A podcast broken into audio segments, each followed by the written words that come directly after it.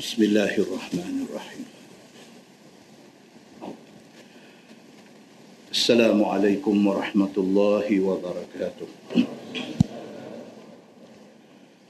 الحمد لله. وبه نستعين. أشهد أن لا إله إلا الله وحده لا شريك له. وأشهد أن محمدا عبده ورسوله. ونصلي ونسلم على هذا بسم الله الرحمن الرحيم. السلام عليكم ورحمة الله وبركاته. الحمد لله. وبه نستعين. أشهد أن لا إله إلا الله وحده لا شريك له. وأشهد أن محمدا عبده ورسوله. ونصلي ونسلم على هذا النبي الكريم. سيد المرسلين. وعلى آله وصحبه أجمعين. أما بعد أيها المؤمنون اتقوا الله أوصيكم وإياي بتقوى الله فقد فاز المتقون dan muslimat mudah-mudahan dirahmati Allah Subhanahu wa taala. Di dalam sebuah hadis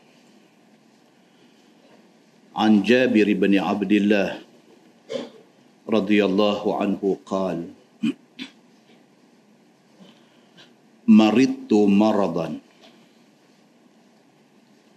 فأتاني النبي صلى الله عليه وسلم يعودني وأبو بكر وهما ماشيان. فوجد أني أغمي علي.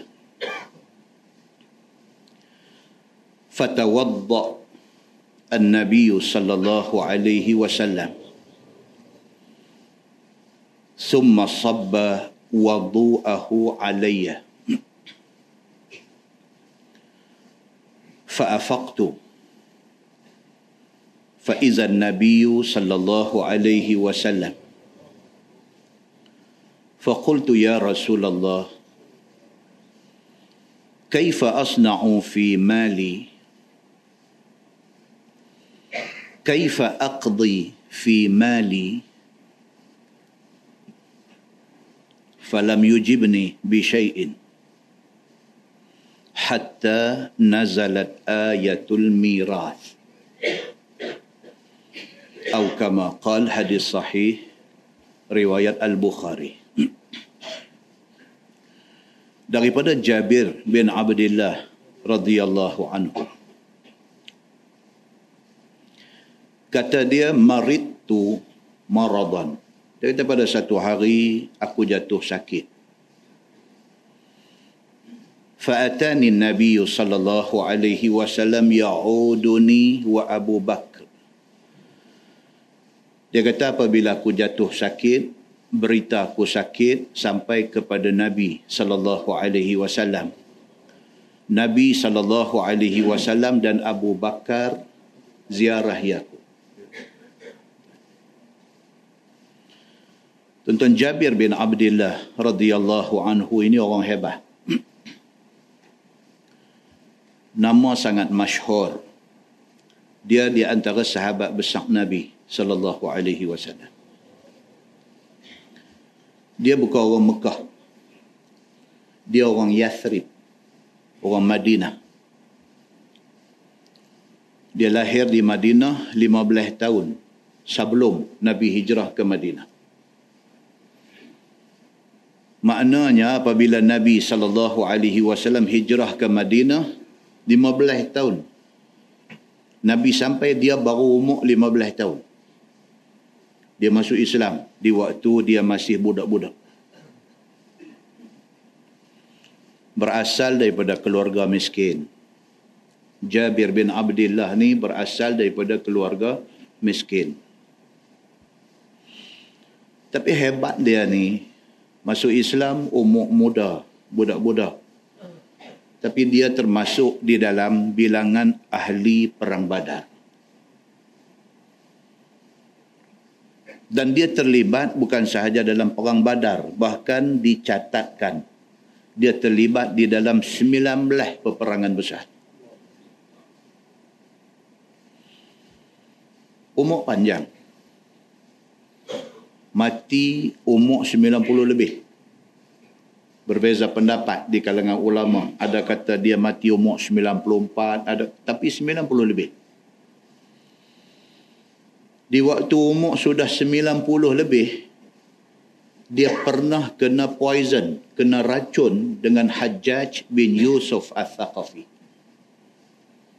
Hajjaj, kita cerita panjang di surau ni satu masa dulu. Hajjaj bin Yusuf Al-Thaqafi pernah racun dia di ketika umur dia 90 tahun lebih.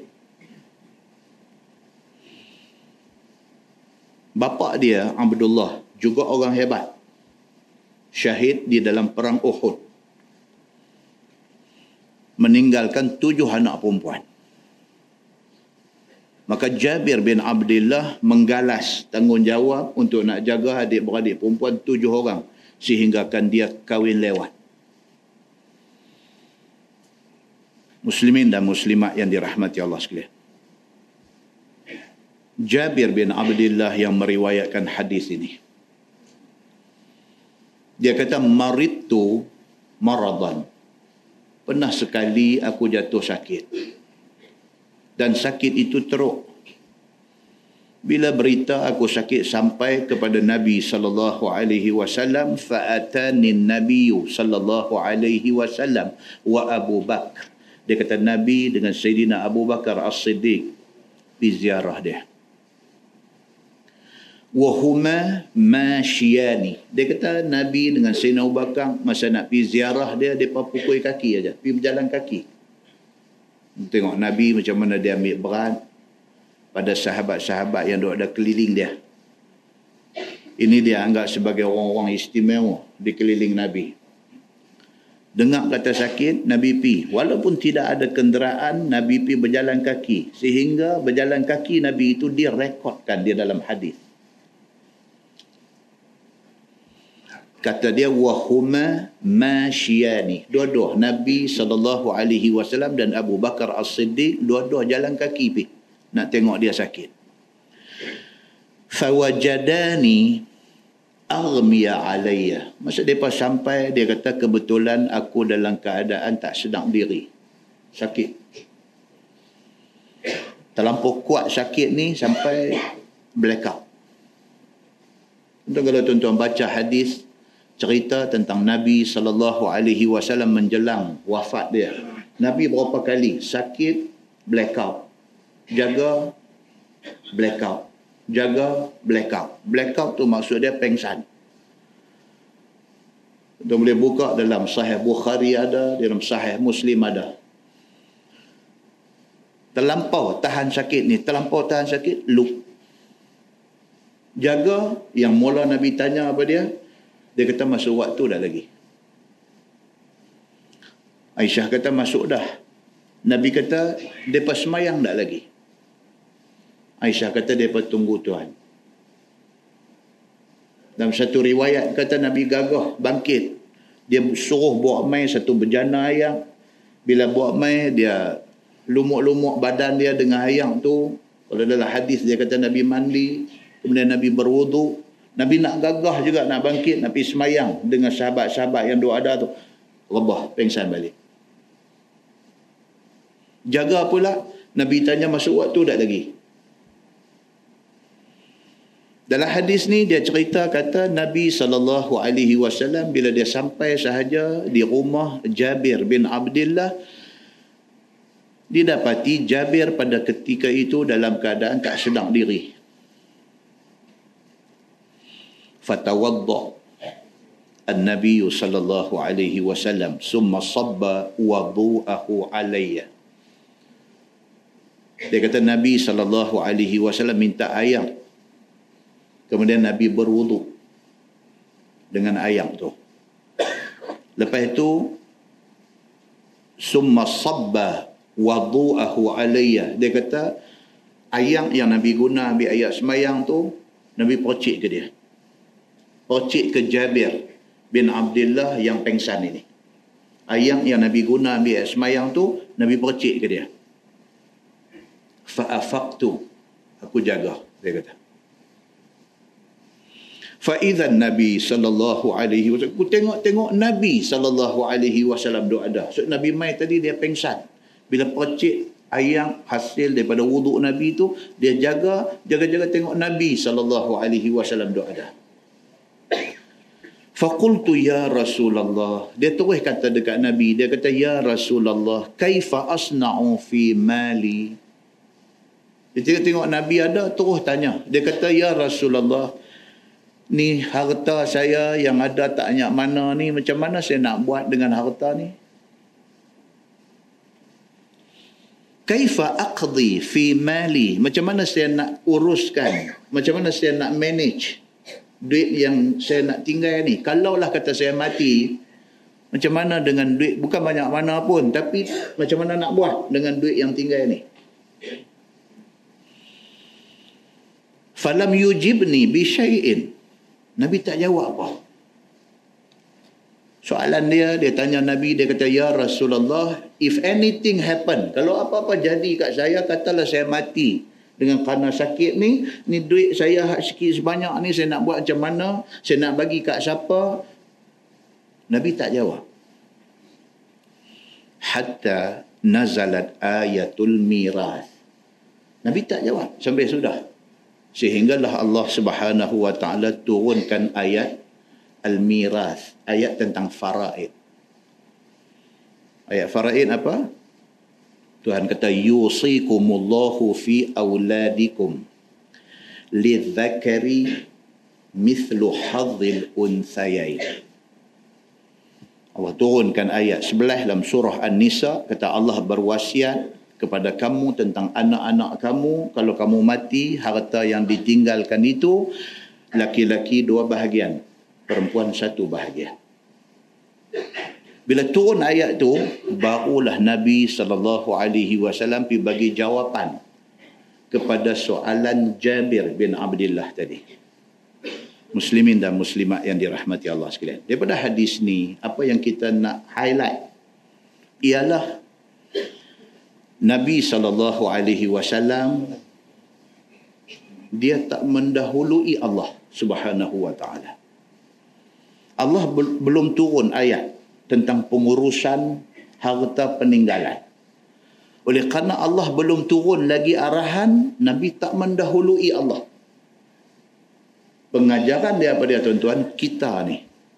Jangan mendahului Allah dan Rasul sallallahu alaihi wasallam. Jangan.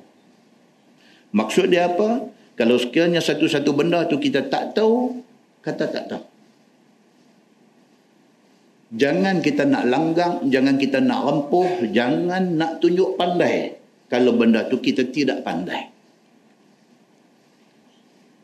Dalam sebuah hadis riwayat daripada Masruq radhiyallahu an.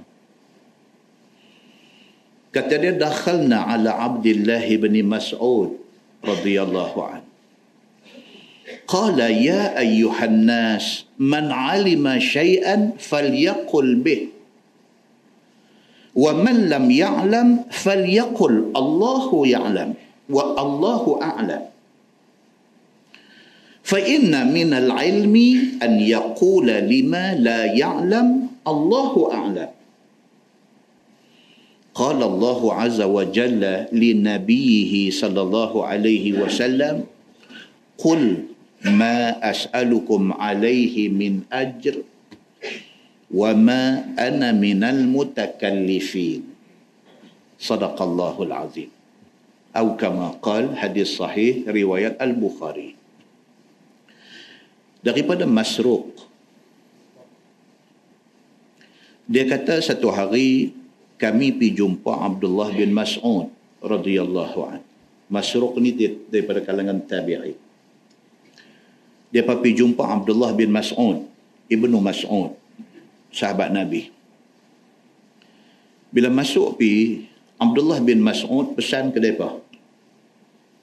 Kata Abdullah bin Mas'ud, "Ya ayuhan nas, man 'alima syai'an falyaqul bih." Abdullah bin Mas'ud ini ini memang style sahabat-sahabat Nabi. Depa tak cakap merapu, depa tak bercakap merepet, depa tak bercakap benda yang tak berfaedah. Depa bercakap benda yang bermanfaat. Bila orang mai, bila orang ziarah mereka, bila orang mai rumah mereka, jumpa mereka, benda macam ni mereka cakap. Benda yang Nabi cakap, mereka cakap. Kata Ibnu Mas'ud, dia kata, Man alima syai'an falyakul bih. Siapa yang tahu satu-satu benda, siapa yang tahu satu-satu ilmu, falyakul bih, maka hendaklah dia bercakap benda yang dia tahu tu. Kalau ada ilmu, share dengan orang wa man lam ya'lam falyaqul Allahu a'lam. Tapi kalau tak tahu Abdullah bin Mas'ud kata hendaklah kita kata Allahu a'lam. Orang Melayu selalu sebut kata wallahu a'lam. Boleh dua-dua pun boleh. Kalau tak tahu kata wallahu a'lam. Saya tak tahu.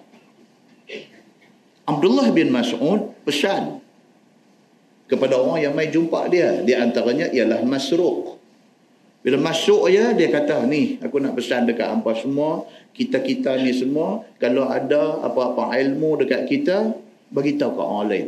Tapi kalau sekiranya benda tu kita tak tahu kita kata Allah yang Maha mengetahui. Saya tak tahu benda ni. Fa inna minal ilmi an yaqula lima la ya'lam Allahu a'lam. Dia kata kerana yang dikatakan orang itu berilmu ialah apabila dia kata Allahu a'lam pada benda yang dia tak tahu. Orang yang bila orang tanya dia, benda orang tanya tu dia tak tahu jawapan. Dia kata Allahu a'lam, itu orang berilmu. Kalau dia tak tahu orang tanya, dia duk rengkuh jawab juga. Itu orang tak berilmu. Kata Abdullah bin Mas'ud, dia kata kalau sekiranya orang tu berilmu, kita boleh kenal. Benda hak dia tak tahu, dia kata dia tak tahu. Allah tahu. Itu orang berilmu, dia kata. Pasal apa? Pasal qala Allah azza wa jal li nabihi sallallahu alaihi wasallam. Sebab Allah Subhanahu wa taala pernah kata ke nabi dia, Nabi Muhammad sallallahu alaihi wasallam. Qul ma as'alukum alaihi min ajr. Allah kata dekat Nabi Muhammad, wahai Muhammad katakanlah. Aku tidak minta upah atas dakwah aku ini.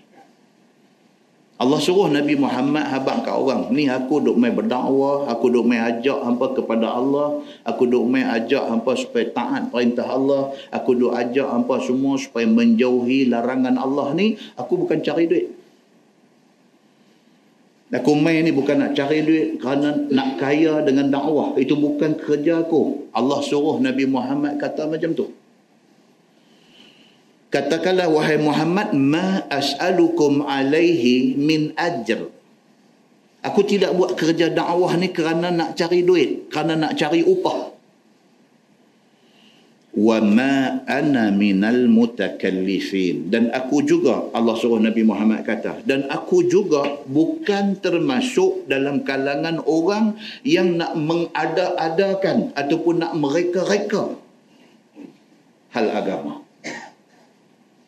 Agama Islam adalah agama yang berdisiplin. Kita hanya boleh cakap benda yang Allah cakap dalam Quran, benda yang Nabi habaq kat kita dalam hadis. Kita tidak boleh memandai-mandai dalam hal agama.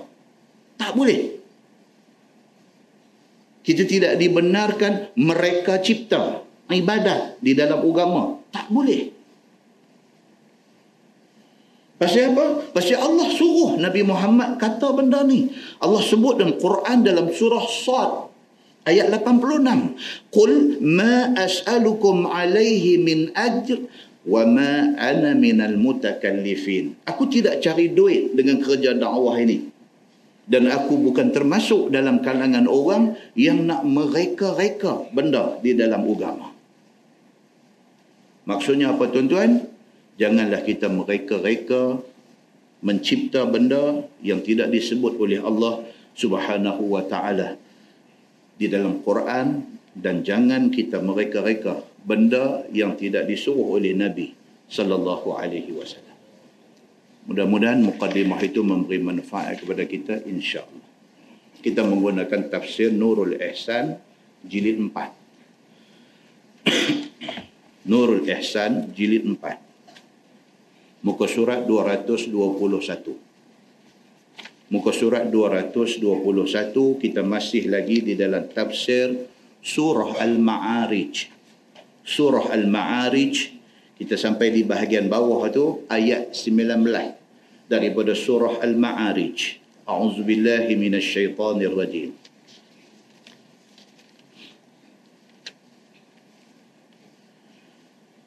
Firman Allah, "Innal insana khuliqa halu'a." Bahawasanya manusia itu dijadikan kelakuannya serba salah.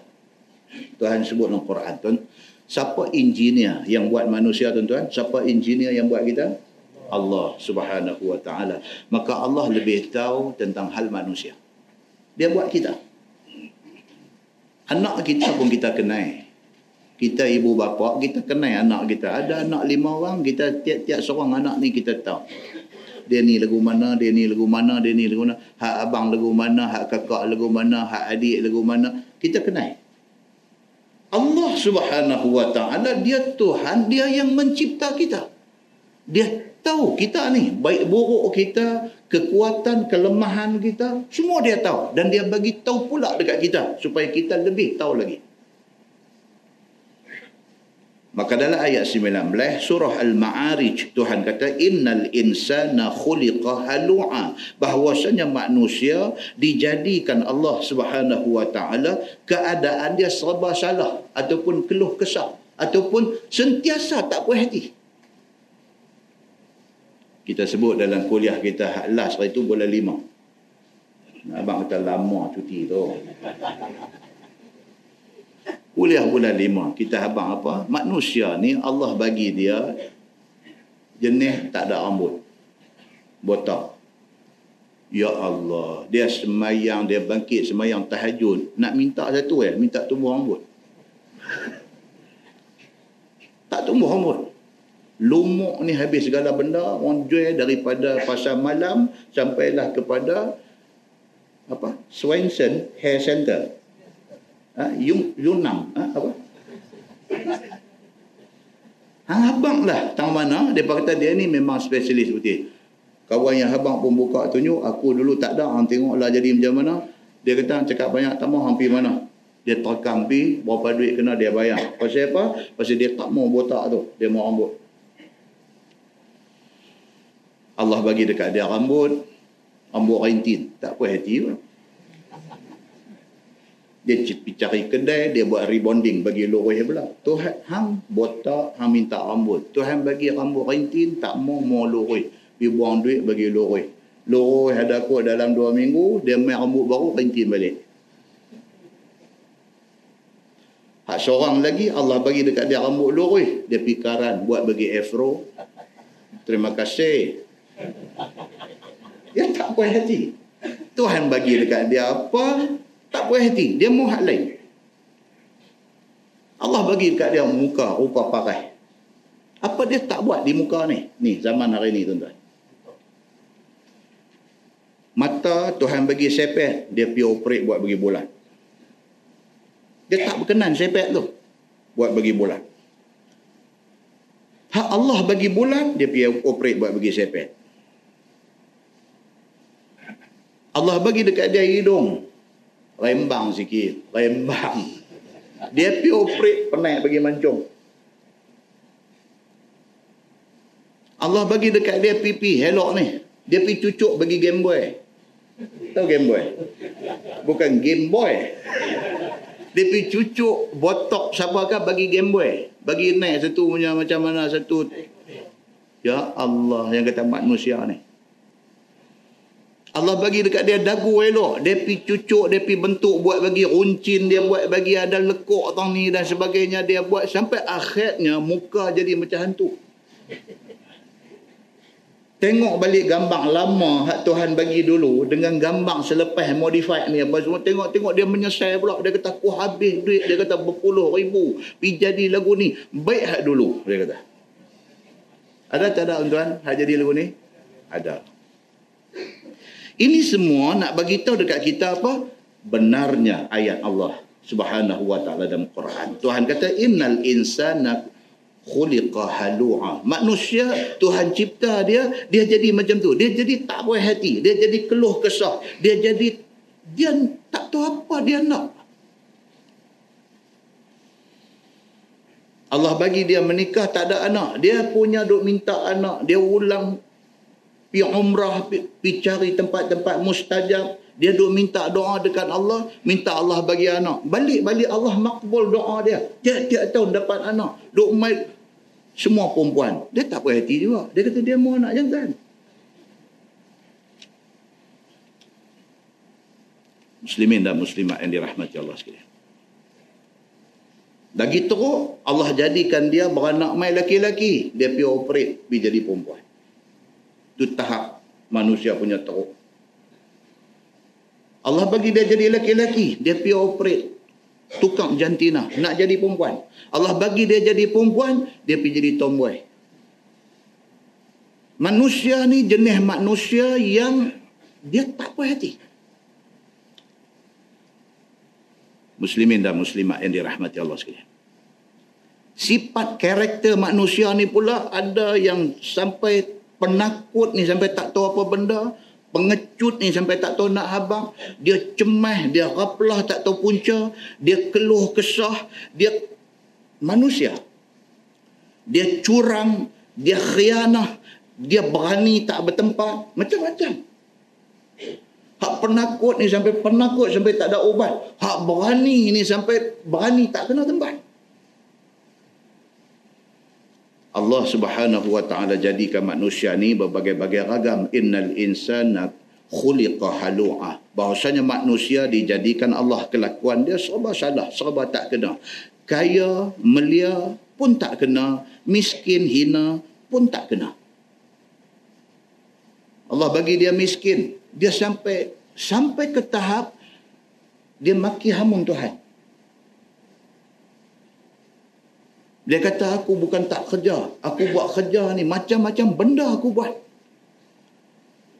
Menyaga ni daripada buat turun modal 500 ribu buat menyaga lingkup sampailah jual ubat semut. Ada pening tuan-tuan. Dia kata apa lagi tak kenal dengan aku yang Tuhan tak boleh nak bagi, tak boleh nak lapangkan sikit rezeki aku ni. Tak kenal tang mana. Dia marah siapa tuan-tuan? Marah Allah subhanahu wa ta'ala. Maka disebut dalam ni dia kata apa? Allah bagi dekat dia kaya, Allah bagi dekat dia mulia pun tak kena. Allah jadikan dia miskin, Allah jadikan dia hina pun tak kena. Firman Allah, "Idza massahu syarru jazu'a wa idza massahu al-khairu manu'a." Apabila kena akan dia oleh kejahatan seperti papa, seperti balak, seperti duka cita dan sebagainya, pun tak kena. Dan apabila kena akan dia akan kebajikan. Allah bagi dekat dia kaya Allah bagi dekat dia harta Allah bagi dekat dia mulia. Menegah dia akan hak Allah Subhanahu wa taala.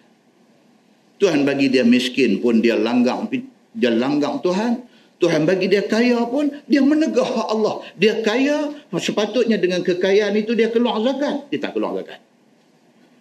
Sepatutnya dengan kekayaan itu dia ada infak dalam agama. Dia tak infak. Bagi miskin pun tak kena. Bagi kaya pun tak kena. Inilah hal dia kata kebanyakan manusia. Majoriti manusia macam tu.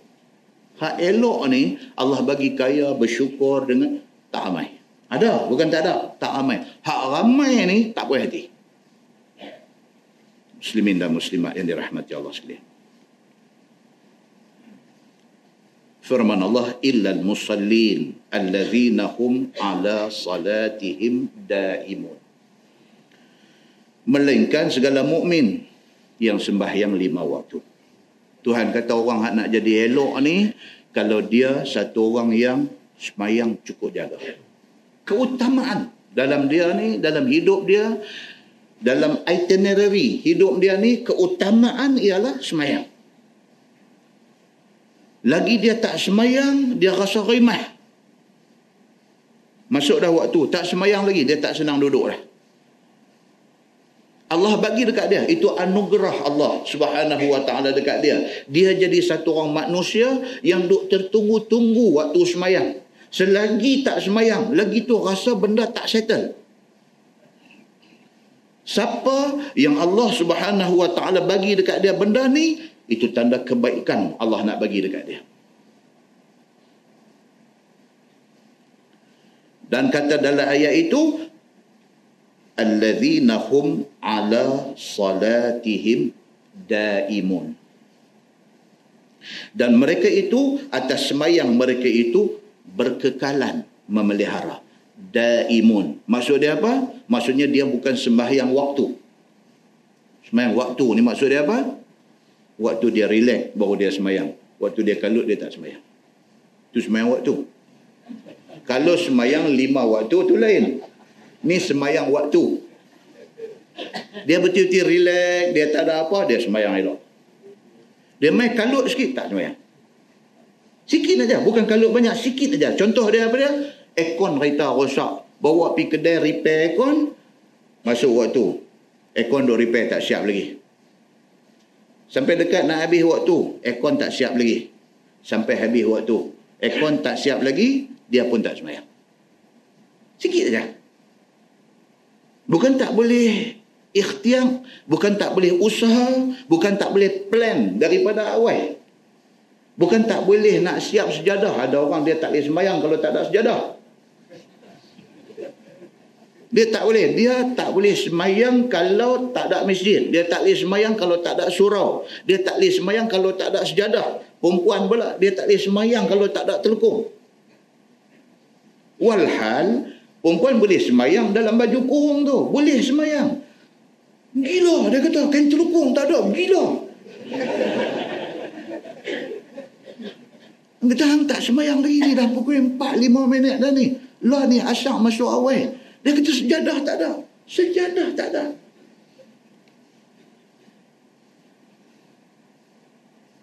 Dia pergi Jordan. Dia pergi Jordan. Pasal nak pergi Masjidil Aqsa. Kapal terbang, landed dekat Amman, elok-elok, ngam-ngam masuk waktu subuh kapal terbang sampai. Boleh kerana dia first time pi, dia duk cari surau nak sembahyang subuh ni. Subuh sat aja. Dia duk cari surau, cari-cari surau tak jumpa, tak sembahyang. Negeri Arab yang kata Jordan ni negeri Arab tuan-tuan. Dia buat surau kecil tetnya. Negeri Arab buat surau kecil tet tu je. Tempat wuduk pun tak ada. Kita duk biasa duduk di Malaysia, RNR kita punya surau berapa punya bagus duk ada. Kita duk ingat Arab ni double besar tu lah. Pasal dia Arab, dia baca Quran macam baca bang. Kita duk ingat lagu tu. Kita duk cari jumpa bilik kecil tu aja. Oleh kerana tak jumpa, tak semayang. Dia tengok ada kawan yang pi satu kapal terbang dengan dia. Sampai-sampai pi pakai air mineral saja. Wuduk, wuduk, wuduk. Pakai tengok arah ni. Okey, semayang. Allah Akbar semayang. Dia kata, gila semayang tuan tu. Dia tak semayang, tak gila. Yang kawan semayang di tepi tempat nak ambil luggage. Kan? kapal terbang turun bank duk pusing nak ambil tu ada kawan ni dah cari surau tak jumpa ke ataupun dia pergi tengok surau kecil dengan duk queue nak masuk panjang dia pakai tang ni lah. Dia letak beg dia sebagai tanda sebagai satu sutra tanda sempadan dia nak sembahyang. Dia takbir Allahu Akbar sembahyang empat orang duk ikut. Dia duk tengok je dia gila puak ni sembahyang tang tu. Dia tak sembahyang dia tak gila. Dia macam daripada hantar dalam WhatsApp ni. Kadang-kadang boleh, boleh lah dengan WhatsApp ni boleh ada satu orang gila. Okey, satu orang gila. Pukul 10, 10 pagi dia pergi bang di masjid. Dia gila. Dia 10 pagi dia pergi selinap masuk dalam masjid, dia pergi pandai pula pergi duk buka PA sistem apa semua, Tu tu tu tu Allahu Akbar Allahu Akbar. Pakak takkan pi sekerat masjid tu. Punya ramai pi sampai 100 200 orang pi tengok ni apa siapa gila ada pi bang pukul 10 ni. 10 pagi pi bang. Pergi pegang dia tengah duk bang baru asyhadu anna Muhammad Rasul duk tarik dia tak bagi dia bang. Hang gila kata ni bang pergi apa ni pukul 10 bang apa? Eh. Dia tadi semayang subuh tadi ada lima orang ya. Masa bang semayang subuh tadi lima orang yang main. Dia bang pukul sepuluh pagi. Main sampai dua orang. Dia kata siapa gila ni? Dia. Buat tanya. Tu dia para imbuk dia tiga suku mat. Tapi dia buat tanya siapa gila. Dia masuk wat terus lah lepas tu. Tapi nak habang kata manusia. Ni yang cerita kata manusia ni. Dia boleh jadi sampai macam tu. Dia boleh jadi sampai macam tu. Dan Allah subhanahu wa ta'ala cerita dekat kita. Tentang PL perangai manusia. Orang yang bagus ni Tuhan kata apa? Alladzina hum ala salatihim daimun. Orang yang berkekalan sembahyang dia. Muslimin dan muslimat yang dirahmati Allah sekalian. Ada sebuah hadis riwayat daripada Aisyah radhiyallahu anha. Kata dia khudhu minal amal ma tutiqun. Fa inna Allah la yamallu hatta tamallu.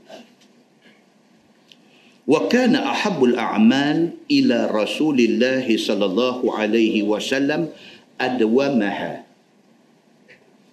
وإن قل وكان النبي صلى الله عليه وسلم إذا صلى صلاة دوام عليها. يقول أبو سلمة قال الله تعالى الذين هم على صلاتهم دائمون. أي يعني Aisyah kata Nabi sallallahu alaihi wasallam bagi tahu khudhu minal amal ma tutiqu. Buatlah amal dekat mana hampa larat buat. Kita tak disuruh gulu ataupun melampau. Buat benda wajib buat. Hal lain pada tu takat mana hang larat Ni pergi baca hadis ni kata semayang fardu lima waktu aku larat doa ya. Dia buat doa saja pasal apa? Pasal hadis ni ya, kata. Hadis ni Nabi kata hang buat tekak larat aku larat doa. Ya. Dah. Hak fardu, hak wajib kena buat. Hak ekstra, hak ekstra, hak sunat-sunat apa semua ni tekak mana larat. Fa inna Allah la yamallu hatta tamallu. Nabi sallallahu alaihi wasallam kata Allah Subhanahu wa taala dia tak jemu nak bagi pahala. Cuma takutnya hampa yang jemu. Allah ham buat banyak mana pun di sisi Allah ganjaran pahala ni tak tahu buat dia bagi, buat dia bagi, buat dia bagi. Hak takut ni apa dia? Kok hampa tak larat buat. Hampa jemu, hampa cemui. Dan sebab kita kata ada hadis Nabi sallallahu alaihi wasallam kadang-kadang Nabi tak tiap-tiap kali bukan tiap-tiap kali habis semayang Nabi bagi tazkirah dah. Ada waktu Nabi bagi, ada waktu Nabi tak bagi. Sahabat dengar tak boleh tahan. Dia jumpa Nabi. Dia kata, Ya Rasulullah, tak boleh tiap-tiap kali bagi tazkirah ni? Kami, ni geng hak baru kenakaran ni. Semangat. Kita ni apa masjid kita ni ada lagi malam kosong ni. Tiap-tiap malam mau isi. Semangat. Cakap dengan mata merah mereka. Jatuh kuasa tidur tak buat kerja. Tiap-tiap malam ni. Malam tak ada ni. Hampa nak jawab apa depan Tuhan esok ni. Kita bisa jumpa orang macam ni. Ada. Ni malam selasa, malam rabu kosong pasal apa ni? Hang duk jadi jawatan kuasa esok kalau Tuhan tanya, hang mampu yang nak jawab apa? Buat tiap-tiap malam. Penuh tiap-tiap malam ada ceramah, ada baca kitab, ada kuliah, ada forum, ada apa. Main lagi ni Sabtu Ahad ni awak tak buat kuliah subuh. Nak buh lagi. Ni kuliah subuh okey ramai tapi subuh tahu lah orang tak apa ramai. Hang buat kuliah duha pula. Ni lepas asyak ni sementara nak tunggu maghrib ni kita ni orang tua bukan nak pergi mana. Lepas asyak pun buat juga kuliah. Salah tak salah tuan-tuan? Tak salah. Cuma Nabi kata apa? Takut satu hari hampa jemu. Jemu. Dia main cemuih. Dia main tak larat.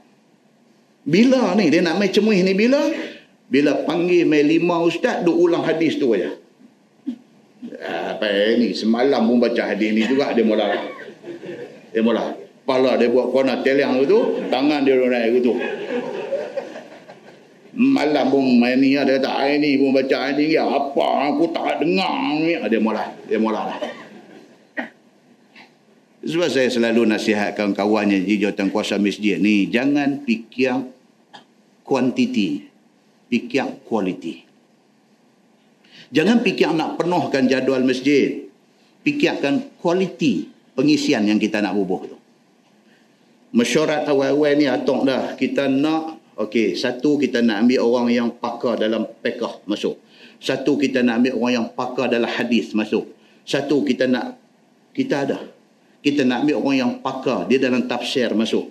Ambil hak terbaik dalam bidang masing-masing. Tak payah penuh sampai tiap-tiap malam, tapi satu kuliah tu pun pukai kita dengar. Bila kita agihkan bidang-bidang ni, jadi dia tak bolang. Yang ni tafsir, yang ni hadis, yang ni fiqh. Jadi kita pi insya-Allah kalau ada pun pengulangan tak banyak. Dipanggil lima orang ustaz, semua duk pulun hadis ya. Dia ni mai buka-buka innamal a'malu binniyat. Dia ni buka-buka innamal a'malu binniyat. Weh, ni aku dengar berapa kali dah. Bulan ni saja 13 kali dah. Muslimin dan muslimat yang dirahmati Allah sekalian. So, dia kata apa? Fa inna Allah la yamallu. Allah tak jemu untuk nak bagi pahala dekat hamba kalau hamba buat. Hatta tamallu. Sehinggalah kuat hampa kuat satu hari jemu bila terlampau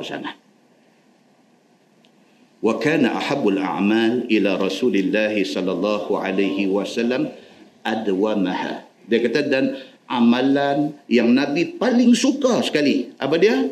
Amalan yang ada istiqamah. Nabi suka. Simple contoh apa dia? Dia ni kok mana pun sebelum tidur dia witir. Satu rakaat. Satu rakaat aja tapi without fail tanpa ada sekali pun dia miss. Sehingga kan dia naik kapal terbang nak pi ke mana-mana tempat atas kapal terbang. Dia sembahyang witir sehingga kan kalau dia miss tak buat witir dia rasa macam dia tinggal sembahyang fardu sembahyang itu sudah jadi apa? Sudah jadi satu benda yang dawam. Satu benda yang dia sentiasa buat dia sudah istiqamah dengan benda tu. Dia pegang ni, hak dia tak lepas ni. Masuk dengan ni, dah masuk 10 tahun dah. Dia tidak pernah tinggal sembahyang sunat fajar. Misalnya, dia tak pernah tinggal sembahyang sunat fajar. Tiba-tiba hari itu, kalang kabut, bergegas nak pergi masjid sebab nak sembahyang subuh, sujud sajadah di masjid. Dia jaga terlambat. Dengar-dengar orang duk bang dah lompat masuk bilik ayam, gosok gigi, ambil ayam semayang, siap siap siap siap, siap pakai pipi sampai sampai tu imam dah bunyi tatajafa junubuhum anil madaji. Allah dia kata terlepas dah. Bukan terlepas tak dan sujud sajadah saja. Dia terlepas sunat fajar. So dia keluar daripada rumah tadi tak semayang lagi. Dia pergi masjid kalau awal dia dan sunat fajar dua rakaat. Baru semayang subuh. Tapi dia sampai-sampai tu imam duduk semayang subuh. Dah sampai tang ayat tu dah. Makna kata apa? Habis. Dia galat dalam perut dia ni. Pasal miss sunat fajar. Pasal apa? Dia kata buku rekod aku 10 tahun aku tak miss sunat fajar. Pagi ni aku miss. Dia sampai rasa macam tu. Alhamdulillah. Bagi kes macam ni boleh tak boleh dia qadha sunat fajar? Boleh tak boleh? Boleh kita dah baca huraian hadis ni di Masjid Padang Temusu, Sungai Petani. Boleh. Bagi orang yang istiqamah dengan benda ni. Bila berlakunya insiden macam ni, dia dah miss. Tak apa, dia pergi join semayang subuh sama dengan jemaah masjid, bagi salam, tunggu sampai masuk waktu duha. Bila dah masuk waktu duha saat lagi, dia buat qadha kepada sunat fajar yang dia miss tadi. Boleh tapi sumbin tu ada dalam hati. Sumbin. Pasal apa? 10 tahun rekod. Tiba-tiba hari ni pergi jadi sumbin. Ya kalah. Bila dia main perasaan macam tu, itu makna kebaikan ada pada dia. Berbanding dengan tinggal sembahyang perdu. Relax ya. Boleh risau kau macam tak ada apa. Eh, ang subuh. Subuh biasa. Ya. Subuh biasa. Ini masalah besar. Ini. Nampak? Nabi sallallahu alaihi wasallam dia macam mana? Dia suka orang yang buat amalan yang berterusan. Nabi suka yang tu. Wa in qalla. Walaupun sikit Nabi kata, tapi satu benda yang istiqamah. Dia buat witir sebelum tidur satu rakaat aja. Tiap-tiap hari satu rakaat aja. Tapi dia buat 60 tahun. Sampai hari dia nak meninggal, dia tak tinggal lagi witir dia. 60 tahun rekod dia cantik. Ini yang Nabi sallallahu alaihi wasallam suka. Wa kana Nabi sallallahu alaihi wasallam idza shalla salatan dawama 'alaiha. Nabi sallallahu alaihi wasallam bila dia buat satu-satu sembahyang, dia sentiasa dawam, dia sentiasa buat sembahyang tu, dia tak tinggal. Itu Nabi. Yaqulu Abu Salamah Abu Salamah kata, qala Allah Ta'ala alladzina hum ala salatihim daimun. Abu Salamah baca ayat yang kita baca ni orang-orang yang bagus ni ialah orang yang sembahyang mereka itu dawam dia sentiasa buat tidak tinggal. Melainkan segala mukmin yang sembahyang lima waktu yang ada mereka itu atas sembahyang mereka itu kekal memelihara dia. Firman Allah walladzina fi amwalihim haqqun ma'lum lis-sa'ili wal mahrum dan segala mereka yang menunai pada segala harta mereka itu hak zakat. Yang yang maklum bagi orang susah yang minta sedekah dan yang tiada minta tetapi susah. Ha. Orang yang Allah Subhanahu Wa Taala bagi dekat dia harta ada lebih sikit. Zakat dia memang tak pernah miss. Dia keluar zakat ikut betul-betul. Dia tak pernah kecoh Tuhan dia bagi kepada orang susah yang meminta. Dan juga orang susah tapi tak meminta. Ada dua macam orang. Ada orang memang dia susah dan dia meminta. Ada orang dia susah. Kita tahu dia susah. Tapi nak tengok sekali dia meminta, dia tak pernah minta. Tapi kita tahu dia susah. Kita pergi bagi juga dekat dia pun. Bila kita bagi dekat dia, tak ada perkataan keluar di mulut dia. Melainkan yang mata je keluar. Yang menceritakan terharunya dia. Dia tak minta apa siapa. Pasal dia ada maruh. Pasal dia ada harga diri. Dia rasa dia tak patut jatuhkan maruh dia. Selagi dia ada tulang pak keran. Dia nak cari rezeki halal. Dia duk ingat macam tu. Tapi dia susah. Kita duk tengok, mata kita duk tangkap dia ni. Kita tahu dia ni susah. Tapi dia tak pernah minta apa. Satu hari, kita pergi salam dengan dia, rap kita lepas RM500 kat dia. Dia terima-terima tu ayat mata dia turun deras. Terima kasih aja dia sebut, tuan-tuan. Kita bagi memang tak silap orang. Hak kita baca ni, dia habak macam tu. Iaitu segala harta mereka itu hak zakat yang sedia maklum bagi orang yang minta sedekah dan yang tiada minta tetapi susah. Firman Allah walladzina yusaddiquna biyaumiddin. Dan segala mereka yang membenarkan hati mereka itu dengan hari kiamat dan juga balasannya. Orang yang bagus-bagus ini juga apa dia? Orang yang hati dia dengan cerita kiamat ni dia percaya betul. Dia bukan dia bukan dengar saja tapi hati dia ni dengan cerita pasal kiamat ni dia cukup percaya.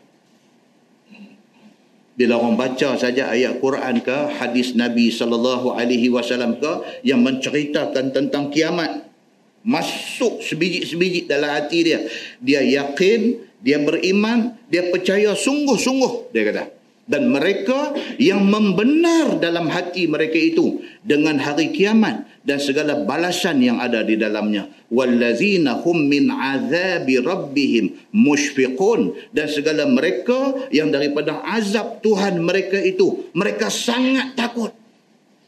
Dia takut sungguh. Bila dia buat satu dosa dia ketak.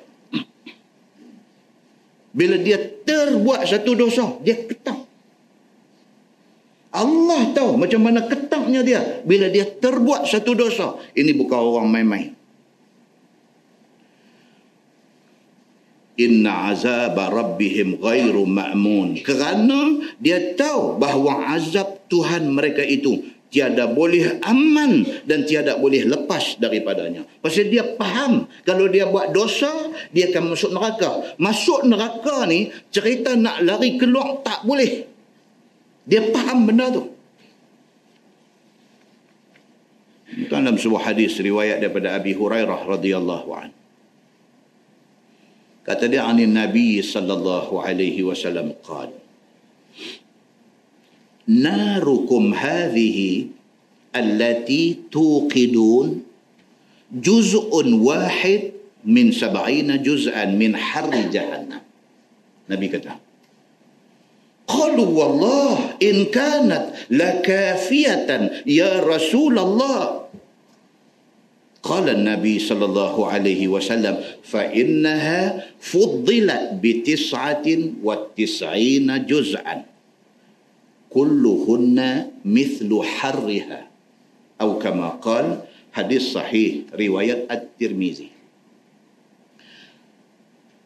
صلى الله عليه وسلم bersabda Nabi kata ni api yang hampa duk pakai lah ni yang hampa duk guna buat masak makan lah ni api yang hampa duk pelekat lilin pelita hampa hari ni ni juz'un wahid min sab'ina juz'an min hari jahannam. Nabi kata tu cuma satu per tujuh puluh daripada panas api neraka. Ni api yang kita duk pakai lah ni ni. Api yang guna duk duk buat bakang burger. Api yang kita duk guna buat bakang sate.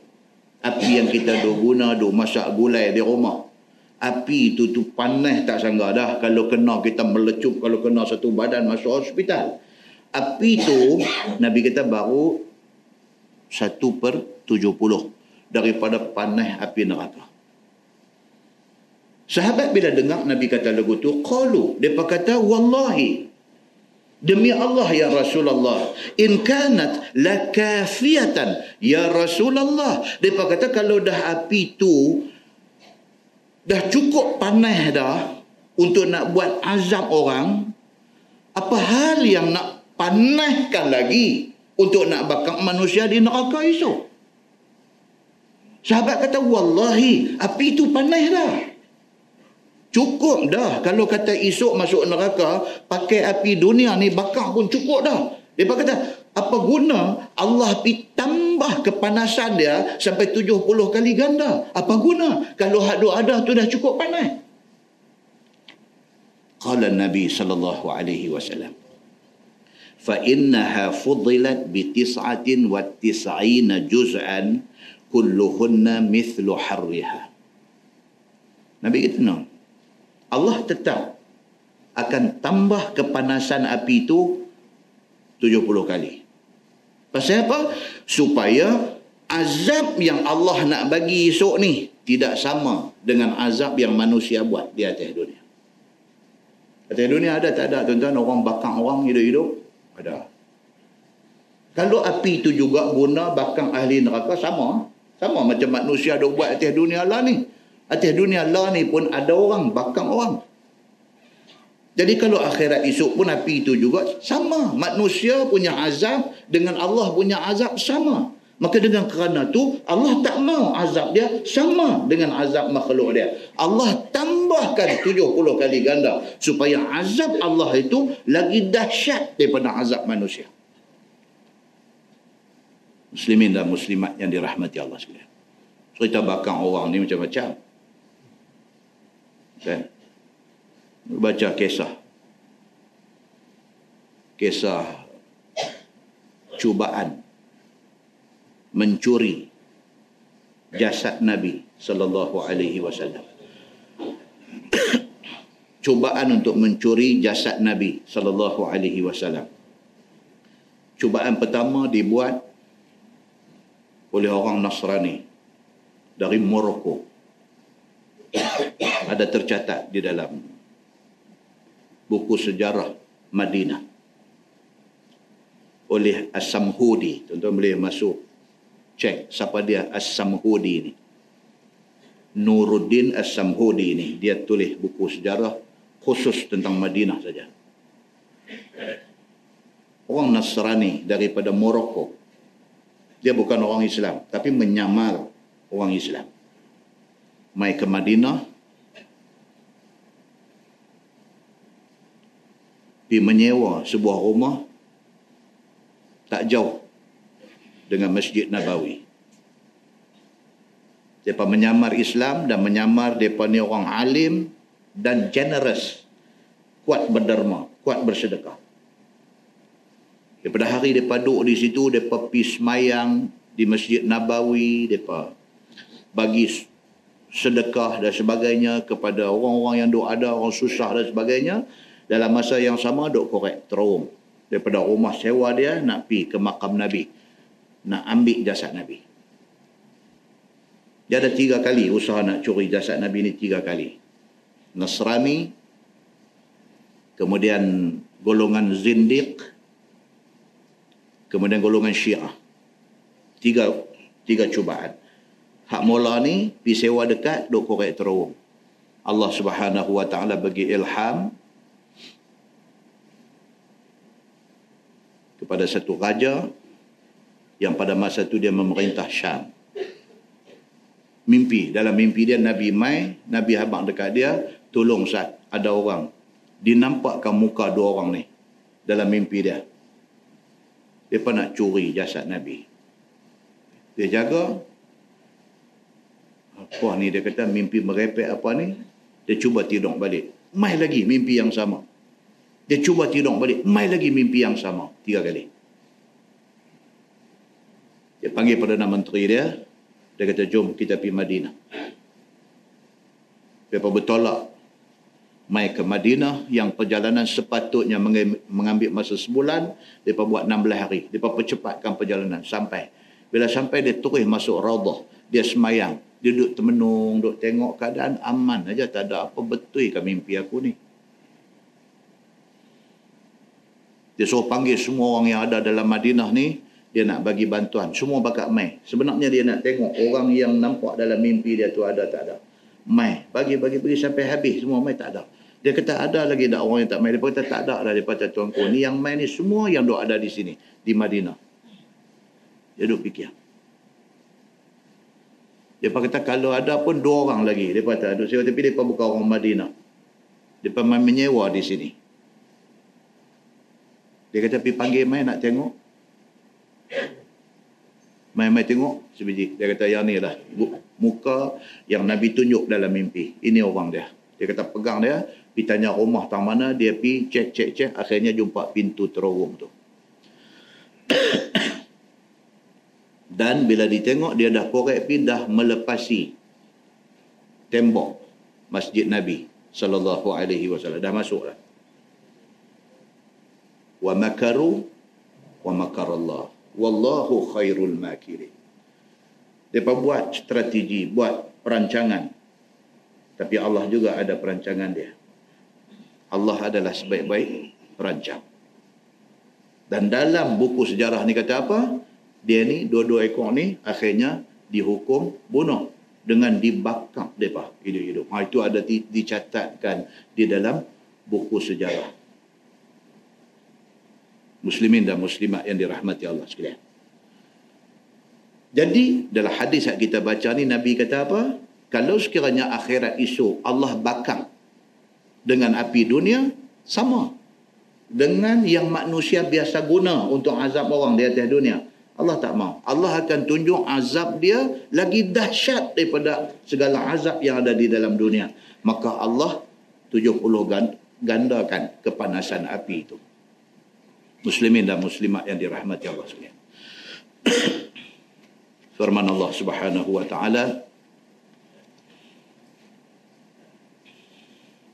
Inna azab rabbihim ghairu ma'mun. Kerana bahawasanya azab Tuhan tiada boleh aman dan tiada boleh lepas manusia daripadanya. Kalau kita nak baca lebih lanjut tentang dahsyatnya azab di hari akhirat akan datang insya-Allah di apa nama ayat yang akan datang surah Al-Ghashiyah.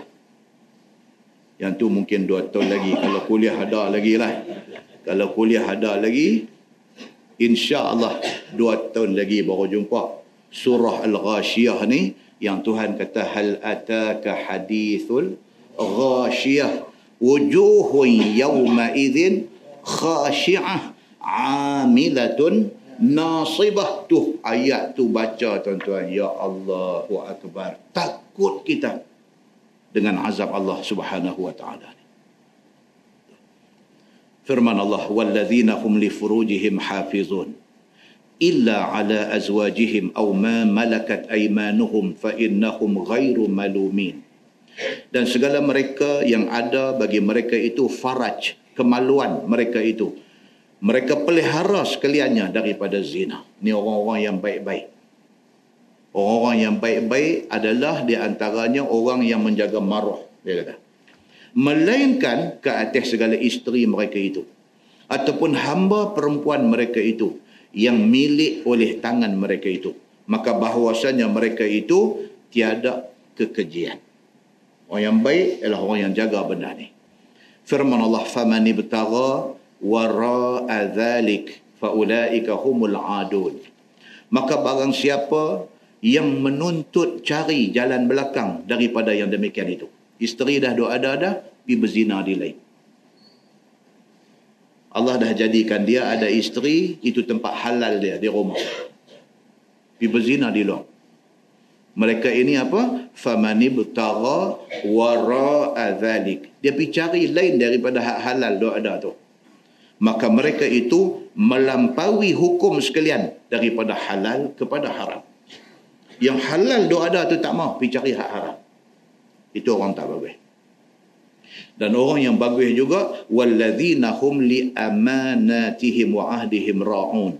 Dan segala mereka yang bagi segala amanah mereka itu dan perjanjian yang mereka buat itu mereka pelihara. Orang bagi amanah dekat dia betul-betul dia pegang amanah tu. Dia sudah buat perjanjian dia sudah sebut wallahi wa billahi wa tallahi. Saya akan buat benda ni dia akan pegang kepada janji dia itu orang yang baik-baik. Tiada khianat dia pada amanah itu. Dia sudah sanggup, dia sudah nyatakan kesanggupan dia untuk memikul amanah, dia tidak akan khianati amanah itu. Itu orang baik-baik. Dan tiada dusta pada janji kebajikan mereka itu. Kalau dia sudah angkat janji, dia tidak akan mendustai janji itu. Sama ada amanah dan janji itu bagi Allah ataupun bagi manusia, akan ditunaikan sekaliannya. Sama ada perjanjian itu dia dengan Allah ataupun dia janji dengan manusia, dia akan tunai. Itu orang baik.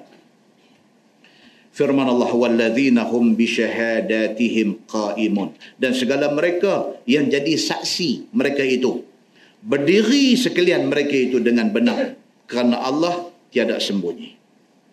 Kalau sekalian dia diminta menjadi saksi kepada apa-apa kes, dia menjadi saksi yang benar. Kalau dia tengok, dia kata dia tengok. Kalau dia tak tengok, dia tak akan mengaku kata dia tengok. Dia satu orang saksi yang benar dan amanah. Firman Allah, وَالَّذِينَ هُمْ عَلَى صَلَاتِهِمْ يُحَافِظُونَ Dan segala mereka yang atas sembahyang mereka itu pelihara sekaliannya. Segala salat mereka itu, sama ada yang wajib ataupun yang sunat, dikerjakan dengan khusyuk hati dan juga dikerjakan dengan tawaduk anggotanya serta ikhlas mereka kepada Allah dan dia qasad ibadah dia itu kepada Allah semata-mata. Tadi dia kata semayang, jaga elok. Yang ni kualiti semayang pula. Lain tuan-tuan. Orang yang menjaga sembahyang fardu lima waktu tu satu, bagus. Orang yang menjaga kualiti semayang lima waktu tu, itu lagi satu, bagus. Ramai orang semayang, tapi kualiti kurang. Okey.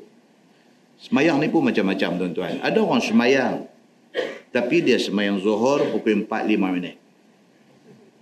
Dia semayang tak? Semayang. Dia berdosa tak? Tak berdosa tapi kualitinya tidak ada. Ada orang yang dia semayang macam mana awal waktu. Dia semayang macam mana di masjid. Dia semayang macam mana berjamaah di masjid. Dia semayang macam mana dia dapat takbir bersama dengan imam. Takbiratul ihram dia sama dengan imam. Dia semayang macam mana? Semayang yang ada rawatib qabliyah ba'diyah, dia buat qabliyah ba'diyah. Yang ada ba'diyah saja, dia buat ba'diyah saja. Ini orang sembahyangnya lebih berkualiti. Semayang satu bab. Kualiti semayang is another bab. Tambah lagi kualiti semayang dia. Dia bukan semayang fardu saja. Dia sembahyang sunat. Dia pilih pula. Kok mana kalut pun. Sunat fajar dia tak tinggal. Sunat duha dia tak tinggal. Sunat witir dia tak tinggal. Sunat tahajud dia tak tinggal. Dia tambah lagi kualiti dalam ibadat dia. Tidak cukup dengan itu. Dia berwuduk dulu sebelum pergi semayang di masjid. Berwuduk dulu. Pasal apa tuan-tuan? Kita tengok banyak hadis cerita tentang kelebihan orang yang nak pergi semayang, ambil ayat semayang di rumah ni. Oh, kelebihan banyak. Kemarin satu ex-student saya, ni adik-beradik, ada apa ni? Pustaka Yamani Bagan Serai punya adik-beradik ni. Lalu dia datang ni adik-beradik dia ada seorang student saya di sekolah dulu. Lah ni jadi pakar ortopedik. Doktor. Pakar tulang. Di Mekah. Dia ada di Madinah. Ajin. Tadi on the way nak main telefon. Dia masuk apa saya buka. Ya tengok saya. Tengok. Oh dia hantar image. Macam-macam gambar. Dia tak apa tak tahu. Ni kuliah nak habis awal lagi. Nak balik tengok gambar apa. Semalam. Semalam. Ustaz, dia, dia, dia ni, dia ni Alhamdulillah, doktor pakar tuan-tuan.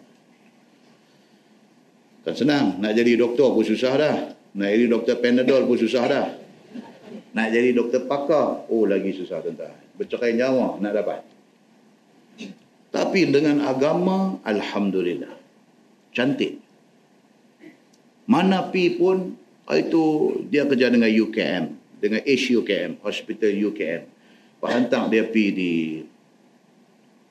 di France ke di Italy ke di mana kau oh, tanya macam-macam semua ber- berkaitan agama ni ni rakaman ni semua ni dia nanti tengok dia boleh sebut ni dia nanti syok lah.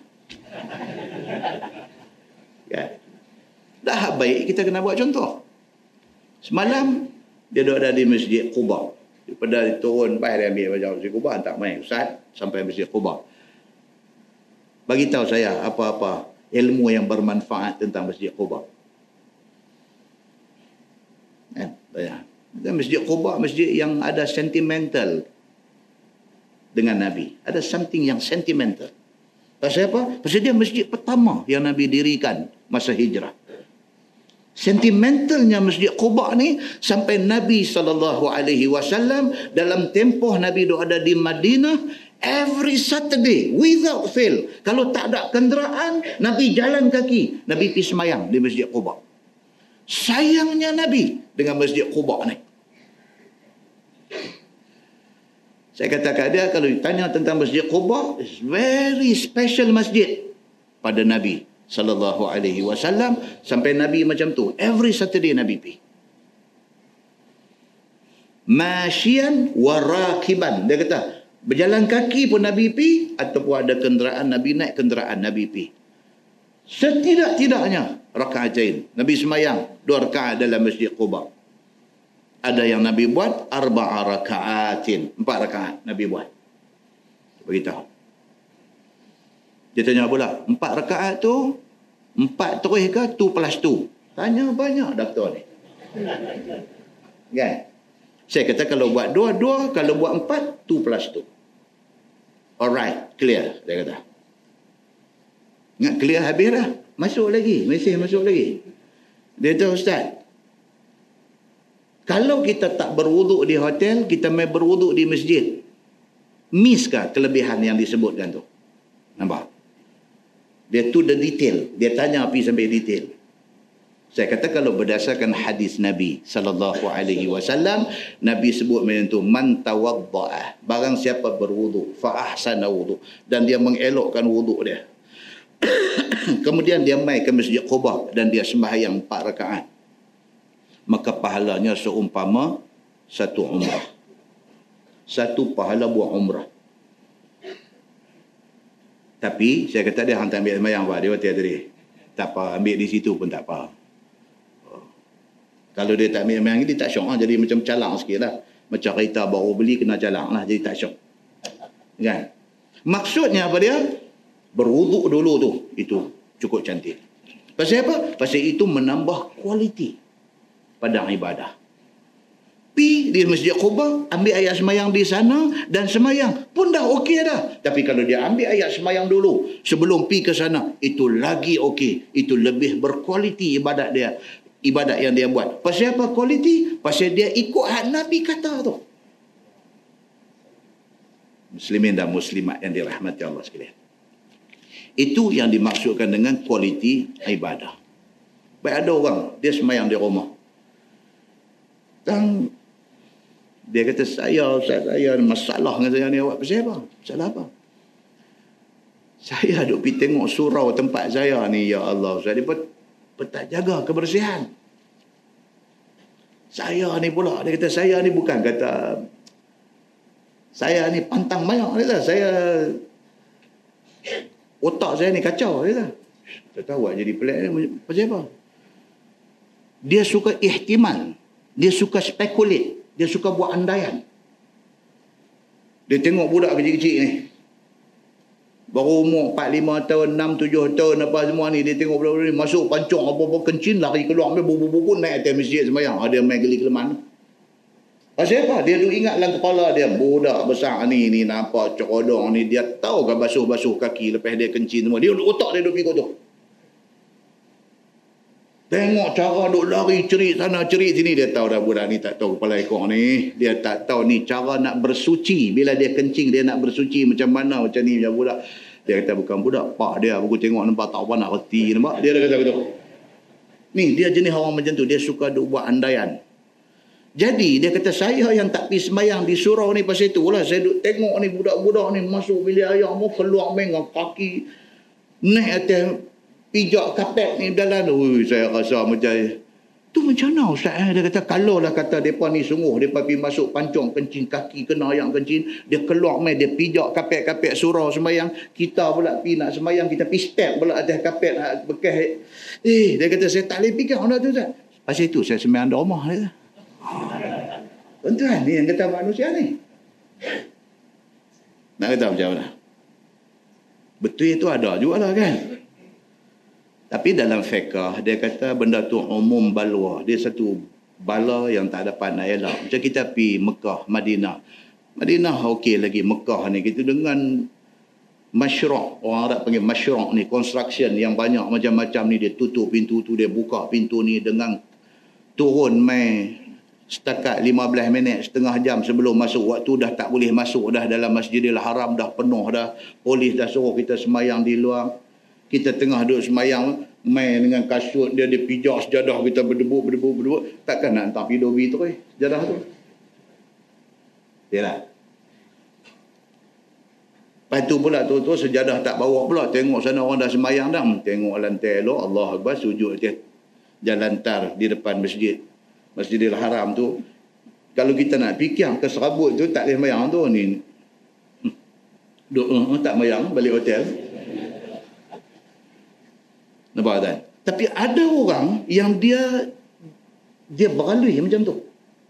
Dia beralui macam tu. Orang main rumah dia, orang main rumah bawa budak kecil main rumah dia. Ah, abang kata nak masuk pancong, nak kencing. Dia tunjuk bila yang. Budak tu masuk-masuk keluar main. Nampak satu macam. Orang tu balik, dia basuh rumah. Dia basuh rumah. Dia Pasal apa? Pasal dia duk fikir ni, kalau budak ni kaki dia tadi bernajis, dia masuk, dia cara beristinja, cara bersuci tak betul, dia keluar mai tu lantai tu, saat lagi dia kaki dia basah, dia pergi pijak, dia bawa pi, dia pergi pijak pula sejadah dia nak semayang. Dia merah pula, dia takut semayang, lagi penat saja ya. Dia basuh, dia basuh tu dia lega. Dia lega. Nampak kan? Dia guna ini sebagai alasan pasal itu yang saya sembahyang rumah. Masjid boleh gagah lagi tapi surau tempat saya ni saya risau betul tengok dia kata. Bagi orang yang jenis cincai tak kisah ni dia tak ada apa. Dia kata sejadah tu okey tu. Muslimin dan muslimat yang dirahmati Allah. Lagi dia duk mengaji fiqh Fatul Mu'in ni, lagi dia jadi sabut macam tu. Pasal apa? Fatul Mu'in ni pergi duk runah bagi detail ni. Hidup runah yang ni jadi mutan najis. Yang ni jadi lagu tu, lagu ni. Oh, dia duduk baca yang tu peluh duduk mercik ke Oh, dia duduk nampak aku sembahyang selama ni, ya Allah. Dia duduk main macam tu. Muslimin dan muslimat yang dirahmati Allah sekalian. Saya di antara orang yang macam tu. Kan? Kalau boleh, kita nak buat ibadat ni nak bagi nak bagi cantik. Kalau dia main was-was, kita bagi hilang bang was-was tu. Kalau nampak, kita nampak dia ni janggut elok. Kalau dia masuk pakai bilik ayam, kita kita kata okey lah. Dia main anak dia nampak satu macam masuk bilik keluar, kita tengok dia jalan pergi mana. Tengok semua, saya lagi jurus sikit lah. Pasal apa? Takut saat lagi dengan kerana tu. Tapi ada satu pandangan buat dia kata apa? Kalau sampai macam tu, dia kata hulu. Dia kata itu melampau dalam ibadah kerana sekong anjing duduk atas troli pi samak semua troli yang ada di di supermarket. Dia kata itu hulu itu melampau di dalam beribadah. Itu satu pendapat juga. Tak satu pendapat lagi pula. Dah, dia kata kalau tahu troli mana tak apalah pi samak yang tu. Kalau tak tahu hak mana oh, dia duduk merah belah merah belah. Aku tak pergi dah supermarket tu. Muslimin dan muslimat yang dirahmati Allah. Sekalian nampak tuan ini yang dikatakan perbincangan dalam agama. Takat mana yang kita boleh bertolak ansur dalam hal-hal yang berkaitan dengan fiqah, kita tolak ansur tak apa. Tapi hak mana yang sampai kita jadi galak sangat ni? Susah. Kan saya punya kuliah di mana kan mereka buat viral pasal handphone apa itu ni. Ya Allah, mereka ni macam-macam. Hak jerbu baru ni. Saya cakap tahun 1997. Jadi jerbu tahun 2015 keluar balik suara halui macam nak darah ya. kan? Apa ni karut betul.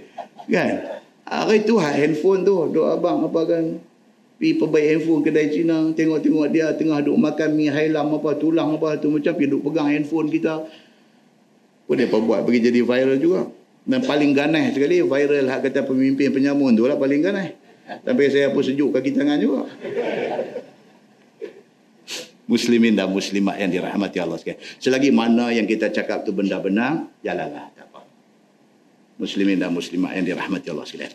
So ayat-ayat Quran yang dok mai dekat kita ni dia dok tahu macam ni. Dia nak beritahu satu satu satu orang-orang yang baik-baik tu sifat dia macam mana, orang yang tak baik tu orang yang macam mana. So dia kata wallazina hum ala salatihim yuhafizun. Orang yang baik itu adalah orang yang sembahyang depa depa jaga, depa pelihara, depa buat bagi elok. Segala salat wajib dan segala salat sunat depa buat dengan khusyuk, dengan tawaduk dan juga dengan ikhlas hati, dengan qasad ibadah bagi Allah Subhanahu wa taala semata-mata. Nak buat bagi elok. Nak jaga takat mana boleh jaga nak jaga ulaika fi jannatin. Mukramun. Bermula mereka itu yakni orang yang bersifat dengan lapan sifat tadi. Lapan sifat apa? Hak dia sebut tadi daripada ayat berapa tadi? Orang yang semayang jaga orang yang keluar zakat bersedekah orang yang percaya akhirat dan dia buat amal yang saleh, orang yang takut sungguh-sungguh dengan azab Allah, orang yang jaga maruah diri, jaga diri daripada berzina, orang yang jaga dan tunai amanah dan tunai janji, orang yang jadi saksi yang adil dan yang kelapan, orang yang pelihara solat dia, dia buat elok-elok. Semua tu dia kata, orang yang buat lapan sifat itu, berada mereka itu di dalam syurga dapat kemuliaan mereka itu sekaliannya. Oh, bukan senang tuan-tuan. Dia bagi lapan aja. Lapan ni kalau hampa boleh buat, insya-Allah tempat doa ada dah. Doa reserve dah satu tempat di dalam syurga.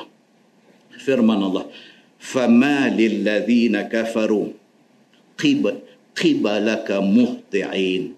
Maka kerana apa bagi segala kapiang itu pada pihak engkau mengekali memandang sekalian wallahu alam. Tunggu bulan depan. Ni ayat yang akan datang ni dia macam cerita lain dah. cerita tentang Tuhan seolah-olah buat heran. Ni ayat yang akan datang ni. Fama lilladzina kafaru qibalaka muhti'in. Tuhan seolah-olah buat heran. Tak faham dengan kapiang musyrikin Mekah. Nabi duk ada depan mereka. Dan Allah subhanahu wa ta'ala buat turun macam-macam mukjizat kepada Nabi. Tunjuk dekat mereka kebenaran Nabi Muhammad itu Nabi. Bukan setakat mukjizat Nabi celah jari terbit ayam. Bukan setakat Nabi Muhammad ni berdasarkan hadis yang sahih di antara mukjizat Nabi Muhammad sallallahu alaihi wasallam ni terang-terang depan mata orang ni celah jari terbit ayam oh keluar ayam mukjizat. Bukan setakat itu. Bahkan mukjizat Nabi Muhammad sallallahu alaihi wasallam ini ialah apa? Belah bulan. Belah bulan. Nabi mengisyaratkan tangan dia dekat bulan tu. Bulan tu bukan setakat terbelah turun mai duduk di antara dua bukit. Nak tunjuk kata terbelah tu. Turun mai duduk di antara dua bukit macam tu punya bukti mukjizat nak kata Nabi Muhammad ni Nabi betul. Mereka tak mau ikut Nabi Muhammad. Jadi Allah subhanahu wa ta'ala dalam ayat yang akan datang ni, Allah subhanahu wa ta'ala dia macam heran. Sampai macam tu punya tunjuk bukti, hampa tak mau ikut lagi. Ha, dia macam tu. Nampak tak? Nak abang macam mana lagi tuan-tuan? Macam kita lah lah. Tuan-tuan panggil penceramah daripada Kuala Lumpur, daripada mana. Haduk keluar dalam TV. Bercakap sampai kawah dengar ni. Kalau tak teriak pun sebab. Berjayanya dia. Berjayanya dia ni menyampaikan agama ni kan. Berjayanya dia tu.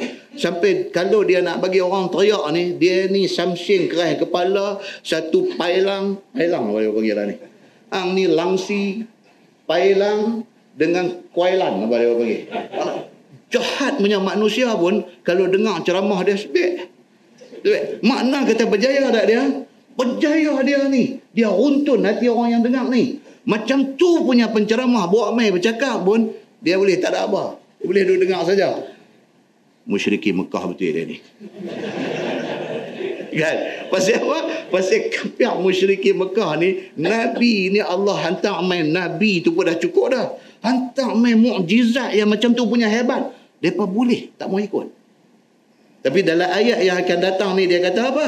Bukan stak, bukan tak mau ikut aja dah pakat duk serbu nabi. Serbu macam mana? Bila nabi tunjuk apa-apa mukjizat dia pakat terekam pi. Anil yamin wa anil shimali aizin dia pas terekam pi, dia pas serbu pi, duk ada kiri kanan Nabi ni. Nak tengok ni Muhammad nak tunjuk apa pula hari ni. Tengok, tengok, tengok. Tak boleh iman juga.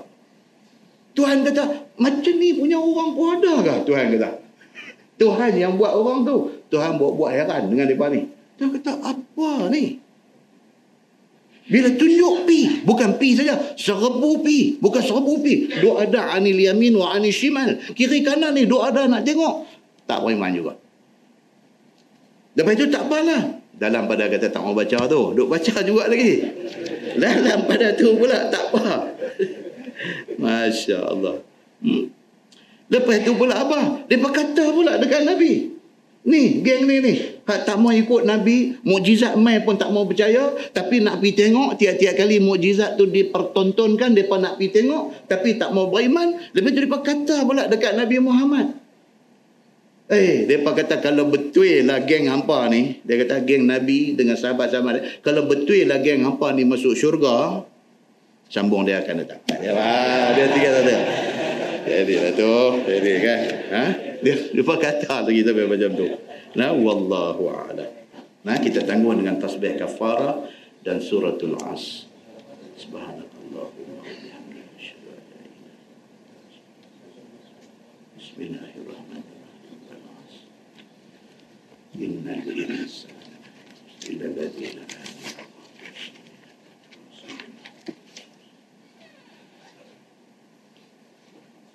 اللهم صل على محمد في الأولين والآخرين وسلم ورضي الله تبارك وتعالى عن ساداتنا أصحاب سيدنا رسول الله أجمعين. بسم الله الرحمن الرحيم. الحمد لله رب العالمين. حمدا يوافي نعمه ويكافئ مزيده. يا ربنا لك الحمد كما ينبغي لجلال وجهك الكريم وعظيم سلطانك. رضينا بالله ربا وبالإسلام دينا وبمحمد نبيا ورسولا. اللهم افتح علينا فتوح العارفين. وارزقنا فهم النبيين.